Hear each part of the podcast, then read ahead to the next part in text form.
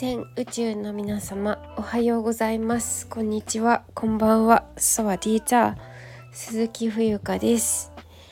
えっ、ー、と今日の、えー、配信はですねえー、最近えとても辛いことがありましたというお話です。えー、最近起きた悲劇についてお話しいたしますということではいえー、っとこれについてシェアしたいと思います。あのこれは、えー、私が、えー、体験したことを今から話すんですけど皆さんもあの是非他人事と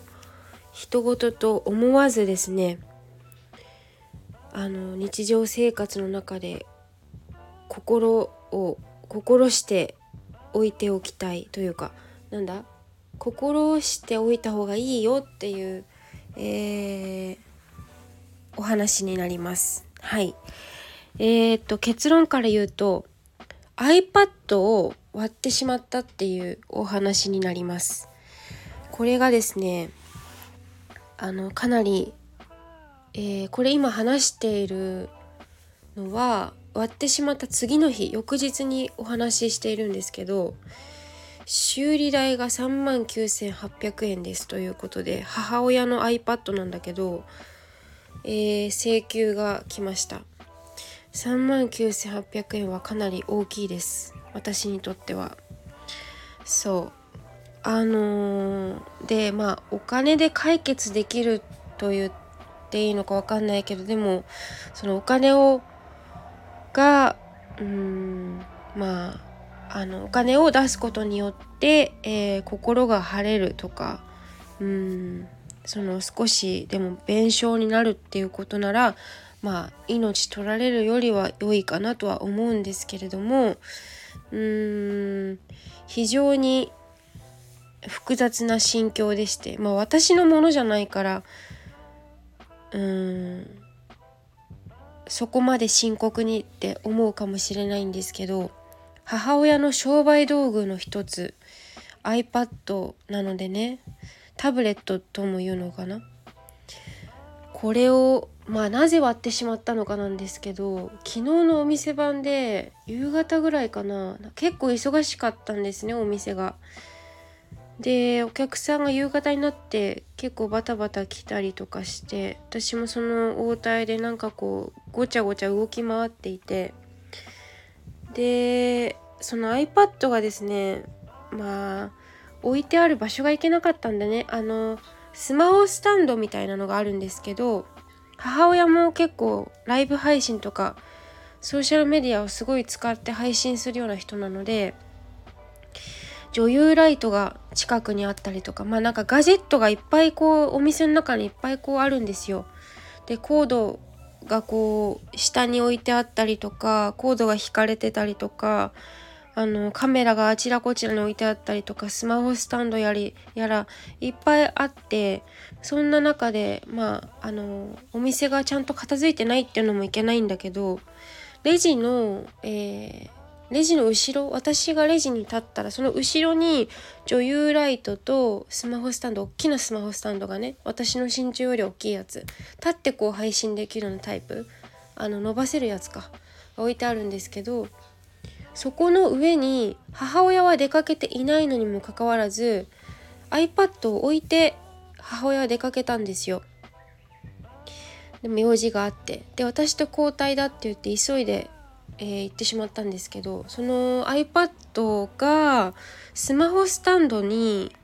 iPad って大きいから、まあ、頭が重いですよね。で使っていないのにもかかわらずそのスマホスタンドにつなげっぱなしで行っちゃったんですよ。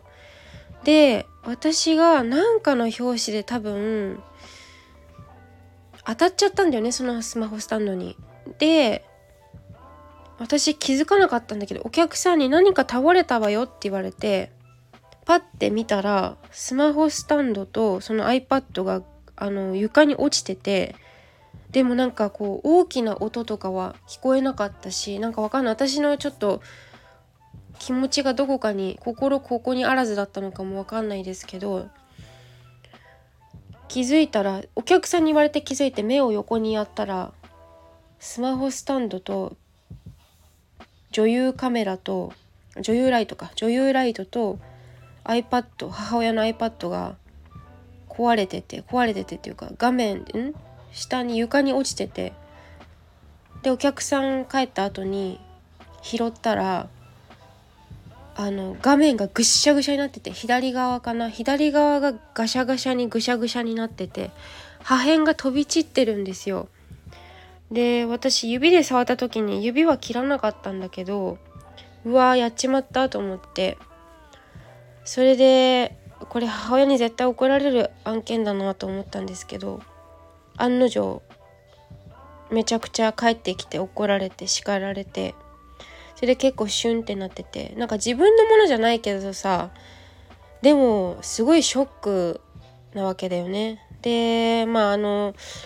これどうしたらいいのかなと思ってでライブ配信立ち上げてあのいろんな人に聞いたんですよ。そしたらねあのアップルの保証に入ってたらちょっとはお金が下りるんじゃないかと保険が効くとか、えー、買ったお店でなんちゃらかんちゃらっていう話を聞いたんですけど母親がどういう契約してるか分かんないしあのアップルから買ってるからねうーん参ったなと思ってで結局あの修理3万9800円で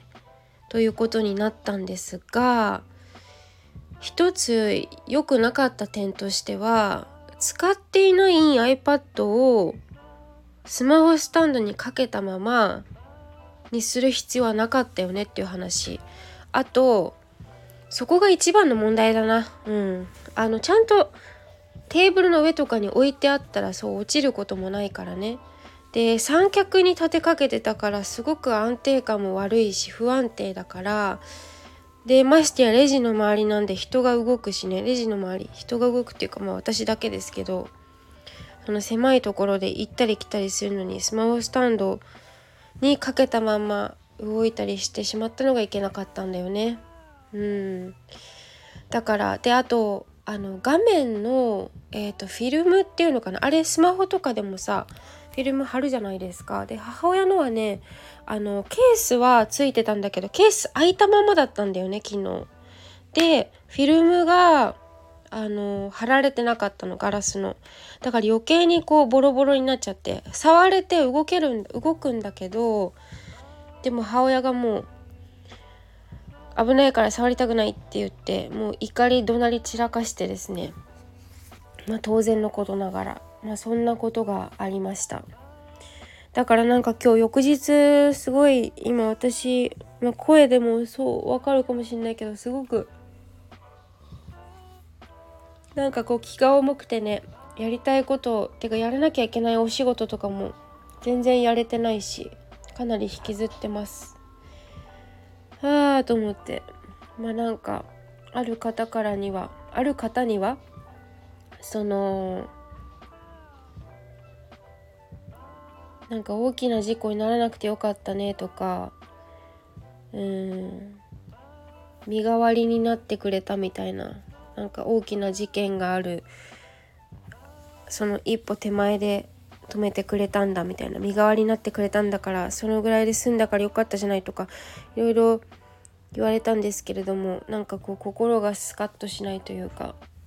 非常に、えー、残念です。残念極まりないっていう感じで朝からこんな重い話ですけれども皆さんも iPad 持ってる人、えー、スマホもしっかりですねガジェット系は本当にお気をつけくださいませ本当に3万9800円稼ぐの大変だからさっていうお話でございました。はい。まあでも気を取り直して前に進むしかないのでね。あのーまあゆっくりやれることからやれやっていこうかなと思います。まあ一つ言い訳するならばですね。なんかこう日本帰ってきてそうその次の日からもうお店立ってたりとかしてて結構多分疲れてんだよね。疲れててそのままお店によいしょってこう頑張ってしまったから商売商売スタイルで。うん。だからそれがなんかこう回り回って裏目に出たというか、まあ、そんなところかなと思います。本当になんかこうそうですね。自分のペースと周りのペースとバランス取るの結構大変なんですけどまあ何かの身代わりになってくれたんだと思えば大したことはないのかもしれないけれどもいやでもなんかとてもショックな気持ちですがはい3万9800円。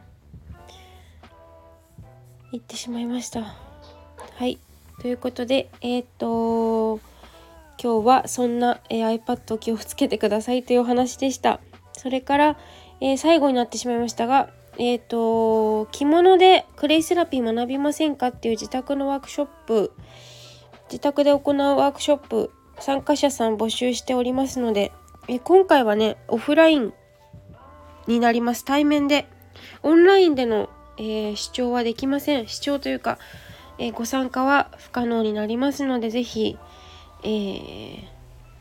オフラインでのご参加お待ちしております。はい。えー、詳細は概要欄に貼らせていただいております。よろしくお願いいたします。今日も最後まで聞いていただきありがとうございます。以上です。